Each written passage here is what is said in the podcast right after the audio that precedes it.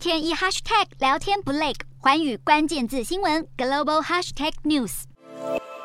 日本前首相安倍晋三被刺身亡，引起全球震惊。外界相当关注自民党内最大派系领袖安倍奏事对日本政治发展将带来什么影响。与此同时，日本参议院选举结果也出炉了，自民党依旧掌握多数席次，与公民党、日本维新会、国民民主党所筹组的修宪势力总席次超过三分之二，达到修宪提案的门槛限制，包括宪法第九条民宰自卫队新设紧急事态应应对等，都将可能实现。今天的国际新闻评论要来谈谈自民党所领导的修宪合作能否在不久的将来实践前首相安倍遗愿。倘若修宪完成，将对日本未来发展带来什么影响？安倍突如其来被刺杀身亡，确实对日本政坛投下震撼弹。尤其是正值参议院改选阶段，原本已取得民调优势的自民党选情更加稳定。结果显示，自民党不但可以和友党合作推动修宪，原本在众议院已握有绝对多数的席次，可以说岸田文雄的领导地位更为稳固。岸田内阁势必会展开修宪进程。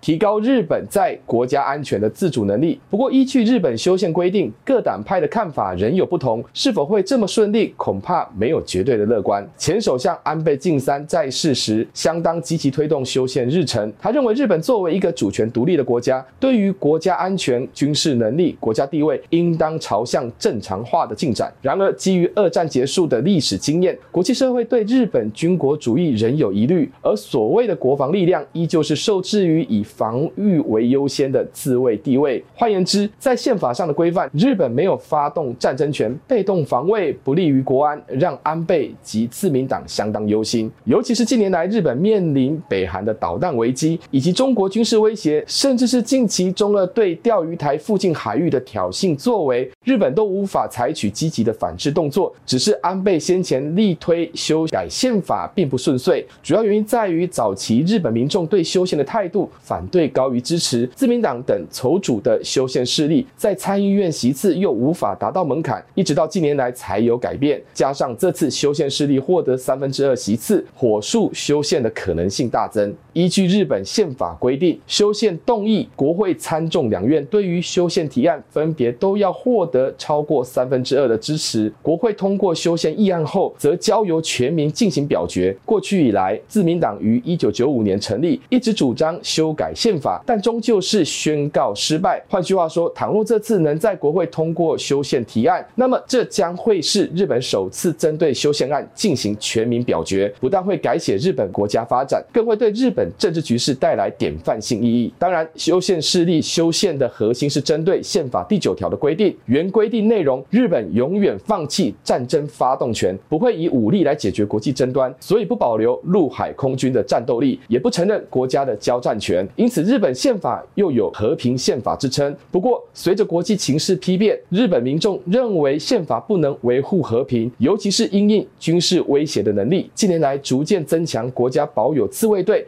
及交战权的认知，修宪让自卫队取得合法地位。不过，日本国内各政党对于修宪的看法仍有歧见，哪些部分需要修改，恐怕还需要取得一致的看法。另外，一旦启动全民表决的投票程序，那么对于修宪后的问题，将也会带来不确定的影响，例如增加国防开支。此外，日本自卫队突破宪法的限制，将可能对地缘政治带来外溢效果。首先，美国在区域安保上的策略将有所改变。其次，也会引起其他国家的担忧，例如中国。北韩等国，事实上，日本要推动修宪，仍需要相关进程规划，绝对不是立即启动国会提案就能立竿见影。纵然修宪议题早在日本社会酝酿多时，但是毕竟仍需要取得社会舆论的支持。尤其长期以来，日本政党和民众的关切问题之间存在相当程度的温度差。近年来，疫情肆虐，国际形势不稳，日本民众主要关心的焦点依旧是经济发展与民生改善，如何缓解经济停滞。对社会矛盾的冲击，这对修宪议题的影响，恐怕还需要持续观察。日韩焦点全面掌握，东亚局势全球关注。我是主播刘以晴，全新节目《环宇看东亚》，锁定每周四晚间九点，《环宇新闻》